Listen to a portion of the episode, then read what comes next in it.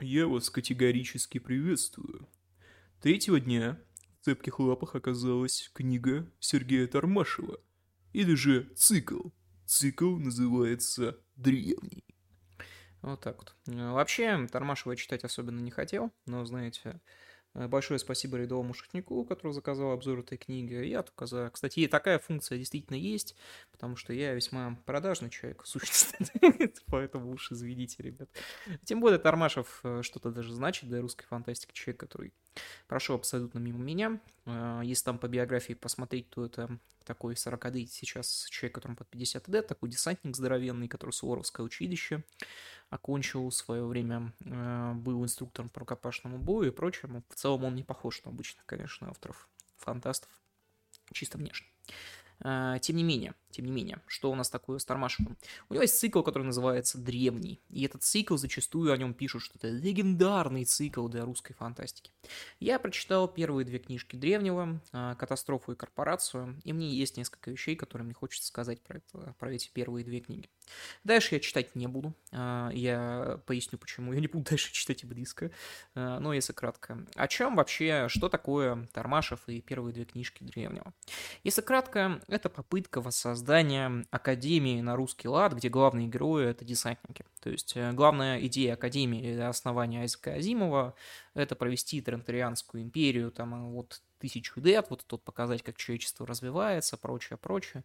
У Тормашева идея другая немножечко. Она показывает, что вот случилась э, атомная война, планета уничтожена, и вот древние вот эти вот мужики, десан, десантура, естественно, десантура попадает в такой, в силу э, поражения своего генома радиации, попадает в сон, и время от времени, когда человечество попадает в такие интересные э, вопросы, уже такое после человечество уже после атомной войны, там уже развивающуюся какую-то такую фантастику, прочее, когда человечество попадает в какой-нибудь переломный момент, десантура просыпается и решает вопрос. Елки-палки, да? Эм, главный герой здесь э, десантник. Э, этого десантника зовут 13 это его фамилия. Вообще зовут его Алекс. Алекс 13 Эм, И давайте разберем, а, вообще сама ли задумка плохая или нет. Задумка, как мне кажется, вполне себе неплохая, если честно. У меня нет э, особого предубеждения по отношению к десантуре, к десантникам. Нет, указал. Э, Если это описано талантливо, то указал. Тормашева описано неплохо, это эти десантники. Единственное, что одна из главных проблем у Тормашева, как мне кажется, это абсолютные 2D персонажи. Так смотришь на этого Алекса 13 и ничего в нем нет прям совершенно. Это такой вот изумительный 2D прям кинотеатр, что просто мое почтение. С другой стороны, может быть, оно и не надо, чтобы персонажи всегда были особо вот как-то слишком подробно прописаны. То есть этой книге-то это не особо мешает, что там персонажи не прописаны, я скажу честно. Э, Поэтому сначала я прочитал книгу «Катастрофа». Катастрофа, как происходит, она, в принципе, делится на две части. Первая — это атомная война, которая происходит в 20, в начале 22 века, после которого большая часть человечества оказывается запертая по бункерам. Существует несколько крупных бункеров. Один из самых крупных — это бункер Рус в будущем, в котором будет заперта именно русская часть, э, невероятно научно развитая и прочее, прочее. Э, Как раз э, вот это вот описание бункеров и прочего мне крайне понравилось. Вот, Действительно, очень сильно. И на самом деле смотрится неплохо честно скажу, вот описание этих бункеров, прочих, как там, не знаю, в Швейцарии тоже в бункеры люди залезли, но начали друг друга убивать в итоге бесконечно. То есть, на самом деле, очень неплохо, очень неплохо. Есть хороший даже запах э, sci-fi изначально. То есть, э, когда я начал читать Тормашева, я понял, что, в принципе, эта литература весьма небезынтересная. Весьма, весьма. Э, С другой стороны, сразу же замечается некая проблема. Кроме того, что это вот смесь Азимова и Фалаута изначально, что, кстати, звучит-то неплохо, если честно. Смесь Азика Азимова и Туда Говарда. Мое почтение. Но если мы посмотрим на описание, на развитие мира и прочее, все как-то вот совсем простенько. Э, У главных героев практически никогда нет дилемм каких-то. То есть они прекрасно понимают всегда, что делать. Из-за этого их, кстати, иногда используют по понятным причинам. Но вот у них нет каких-то вот таких нравственных терзаний, нет никаких вот, не знаю, мыслей каких-то. Я не знаю, вот, э, ну ведь было там вот с таймскипом, вот много сюжетов, да, к примеру, там в Удуцу Синя был похожий сюжет с таймскипом, там, когда персонажи на несколько сотен лет вперед оказались там, но там было ощущение вот того, что общество живое, общество такое большое. Здесь вот такого ощущения почему-то нет, как будто бы и не хватает и масштабности, как-то вот пустенько, вот простенько и пустенько местами. Похвалю Тормашева за язык, язык хороший, язык простой, но это может и хорошо. Вот именно вот в таком вот плане, именно для книги про десантников, которые вот такие, такую фантастику творят. Почему бы и нет? То есть мне кажется, что десантник, про десантников не надо писать трудно, на самом деле. Все-таки надо писать конкретно про десантников, десантура, елки-палки. Персонажей прям вот хороших можно очень мало вспомнить, ну, кроме вот ученого, которого, мне кажется, в будущей книге Тормашева уже во второй книге садил эту идею ученого, если честно. Ну да ладно. Мир убежищах классно, мне очень сильно понравилось, еще расскажу. То, что опять человечество, которое выжило на Луне и МКС тоже очень забавно, очень забавно. Есть и отсылки к реальной политике, тоже интересные, там, от того, там, не знаю, что Австралию не разбомбили, там такой ромб образовался, там все бродят по нему направо и налево, но все равно там есть какой-то радиоактивный пепел, который мешает направо и налево. Нормально, нормально.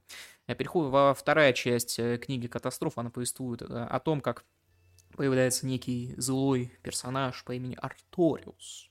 Этот Арториус начинает плести интриги крайне высоченного уровня, во время которого НАТО, он будет из анабиоза как раз десантников, натравливает их на президента мира, они убивают президента мира, Арториус их э, обратно садит, по сути, вот в анабиоз, использовал их направо и налево, и получается крайне, на самом деле, прикольная концовка. И в целом книжка «Катастрофа», она на самом деле прикольная, в ней реально э, отличная концовка. Единственное, что вот действие на действие, опять суета, сует направо и налево, но «Катастрофа» книжка, я скажу честно, она вот очень не безинтересна. Вот просто чтобы вот ознакомиться, мне показалось, что книжка «Катастрофа» весьма неплохая. В ней вполне себе хороший язык, вполне себе хорошая атмосфера, такая концовка полуоткрытая, но вполне себе печальная по сути своей, потому что главными героями просто воспользовались, да, вот этими вот древними десантниками, которые идут из анабиоза в одну стадию человечества, от одной стадии человечества к другой. Прикольно, прикольно, звучит прям интересно.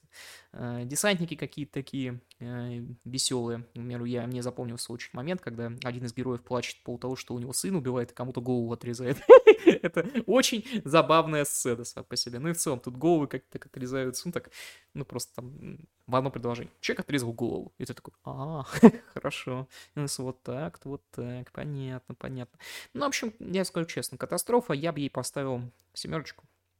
А, это реально неплохая книжка в целом. Извиняюсь, что вот прям быстро получается, но тем не менее. А, вот, и когда я читал первую книжку, у меня возникло ощущение, что надо почитать вторую, потому что она заканчивается прям вот на полусловие. И они написаны все три первые, вот одно и то же время. И я решил, что ладно, я прочту еще и вторую, черт с ним, может быть, станет еще как-то интересней, может будет какое-то развитие, может будет какое-то что-то вот такое. И у меня очень непопулярное мнение. Я в интернетах слышал, что все считают, что Тормашев скиды э, скатывается, там, не знаю, там, с, с четвертой, с пятой книги. Я считаю, что Тормашев скатился со второй. Уже, то есть вот уже. То есть я считаю, что уже вторая книга, которая корпорация, она в несколько раз хуже. Первая это ну, я даже не знаю, по-моему, во-первых, э, ну, как-то какое-то вот совсем странное описание корпорации.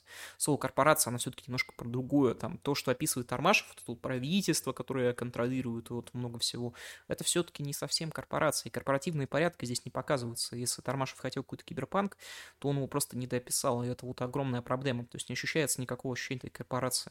оказывается, несколько дней которые были хорошими в первой книге, во второй просто исчезают. Во-первых, вот этот вот ученый, который есть вот в убежище русском, который умирает, э, пытаясь э, бесконечно спасти своего отца, умирает 27 лет, оказывается гением, создает систему пирогов, э, прочее. Так вот, он, оказывается, оцифровал свое сознание и живой, что уже, конечно, такое себе, если честно. Ну и всякие такие вещи. Кроме этого, большая часть этой книги это почему-то сражения опять с говномутантами. Ну, они такие неинтересные, особенно эти мутанты. Толка особого от них нет, прям интереса тоже оно все не вызывает максимум.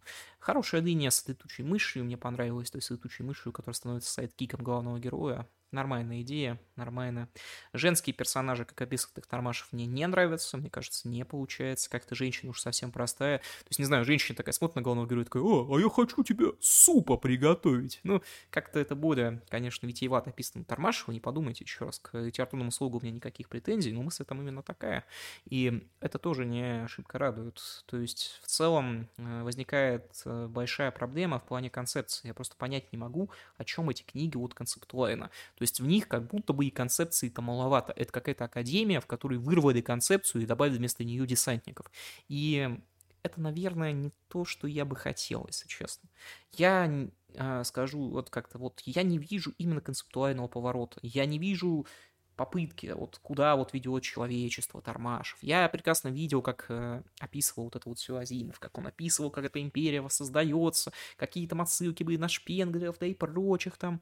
Э, и для меня ну, как-то странно, она какая-то вот пустоватая в целом. Вот именно по смыслу она пустоватая. Ты ее читаешь, но как только начинаешь в нее вдумываться, в то, что происходит, ты такой, а, елки-палки, а что здесь происходит-то? Елки-палки.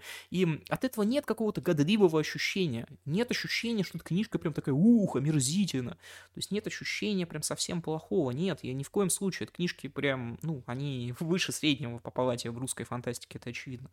Но одновременно ты так вдумаешься в нее и думаешь, и неожиданно возникает мысль, а нафига я это читаю? То есть вот настолько, то есть, потому что концептуально по того, как в очередной раз десантник весело направо и налево всех нагибают, это, конечно, очень здорово. Но опять же, уже во второй книге я, еще, я ощутил просто безумную вторичность по сравнению с первой. Уже во второй. И там книг-то мерено-немерено просто. Э, считая приквел, так еще больше. И для меня это показалось крайне странным.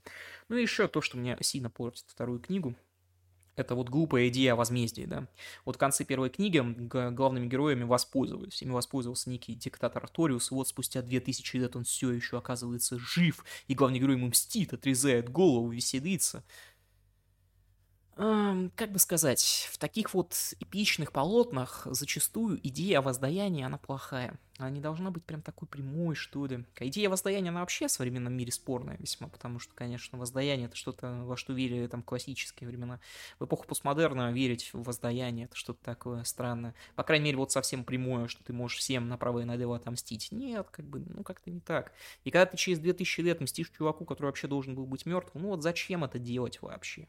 Я просто вот не понимаю. Вот зачем это делать? Чтобы просто у нас хэппи-энд был в конце первой книги, в конце второй книги, да? В конце первой книги концовка хорошая, в конце второй слюнявая, они начинают воевать там с какими-то инопланетянами, судя по всему, какой-то флот прилетает из ниоткуда. И это тоже смотрится как-то вот так ну, нелепо, что ли. И вторую книжку ее вот прям укоротить бы раз двадцать, сделать бы из нее рассказ. Было бы, может быть, даже и неплохо. Но в целом вот прям вторая мне уже не понравилась. Я уже почувствовал, о чем будет весь этот главный цикл и в чем его основная проблема. Если, если кратко, отсутствие какой-либо концепции, которая, ну, может, она потом появляется, я не знаю, но в первых двух я ее не ощутил. Кроме того, что группа десантников спасает человечество в разные временные периоды. Окей, окей. Но как-то бы чуть более это интересно развернуть, как бы, ну, как Азимов это заворачивал в Академии было бы, мне кажется, лучше. Хотя Академия это далеко не моя любимая книжка, честно говоря. И эти вот идеи о воздаянии, эти идеи про десантников, эти персонажи 2D, эти женщины, которым место на кухне, ну не знаю, как-то вот оно все странно вот так вот переплетается, как-то вот оно странно вот так идет. И я даже не знаю, десантники, кстати, получились вполне себе даже, несмотря на то, что 2D, он даже вполне себе обаятельный, это главный герой, ну просто вот я просто понять не могу, а зачем эта книга нужна? Вот читал ее и думал, вот, а зачем она нужна? Вот что, вот о чем она по сути своей, кроме того, что борьбы против очередного злого президента. Ну, победили вы злого президента, прилетели инопланетяне. Дайте предположу, в третьей книге вы победите злых инопланетян, да. Э, потом еще что-нибудь победите, потом опять ляжете его на биос ждать, ждать нового вызова, потому что вы древний, вы древний, вы единственный солдат из древности, который будет помогать человечеству на протяжении миллиона лет. К тому же вот прям брать вместо тысячи лет, э, как брать миллион, это что-то прям вообще, мне кажется, э, слишком наше сознание не готово на миллион лет, если честно. То есть слишком много всего может произойти. И в совокупе я поставил вторую книжку 5 может, ну да, 5 где-то. Вот, это уже прям совсем середнячок, середнячка. И дальше я читать не буду, потому что мне неинтересно. Вот прям совсем. Я читал вот вторую книжку, первая была мне интересна. Прям действительно, прям некоторые моменты меня как-то зацепляют и прочее. Я поэтому ей семерочку поставил. Вторая, она как-то так... Вот в никуда, что это ну, не знаю, как-то это вообще, ну, вот не в меня абсолютно. А то, как десантура спасает мир, ну, окей, как бы звучит. Я, опять же, не против этого концепта, но просто он какой-то такой оказался совсем маленький. А в этом мире должен был быть концепт побольше, как мне кажется. Так что вот так вот. Если вы фанат Дармашева, то не обижайтесь ни в коем случае. Я понимаю, почему вы его фанат. Окей, э, без проблем. Легко. А если вы не фанат Тармашева, то, думаю, вообще все равно если вы планируете читать русскую фантастику, то я бы, ну, если у вас есть тяга к десантникам и к такому боевой фантастике, то можно попробовать. Если у вас нет этой тяги, то можно избежать. У меня возникло ощущение, что я ничего не потерял, если в эти книги не прочитал, ей-богу. первой книги такого ощущения еще не было, мне казалось, что может вот эти вот идеи куда-то вывернуться, во второй прям возникло вот такое вот очень грустное, тоскливое ощущение, поэтому вот так вот. Надеюсь, я описал. Опять же, это у нас все вышло очень коротко, потому что мне про эти две книги мало что можно сказать. Поэтому... Э, поэтому... Вот так вот. Так что за сим все. А, в будущем какие подкасты у нас планируются? А, голосование там какое-то было, голосование победила Ирландия. А, опять же, я еще раз э, намекну, что вот мое сердце очень радуется, когда выступаете в Телеграм, очень радуется как бы Telegram, там всякие такие анонсики, ну, редко когда, ну, как бы всегда анонсики всяких стримов, потому что YouTube, он никогда не приносит оповещения практически, а в Телеграме они есть, я просто их сам отправляю. В Телеграме иногда редко, но бывают рассказики, ну, то есть мои в том числе, всякое творчество, прочее. Рассказики плохие, но все равно, как бы, почему бы и нет. Э, в Телеграме голосование очень часто происходит за тему ролика, так что поэтому имеет смысл вступить в Телеграм, господа, имеет смысл. Шутнику еще раз спасибо, конечно, за пожертвование, но книжка такая себе оказалась, поэтому за всем все. Спасибо за внимание и пока. Пока.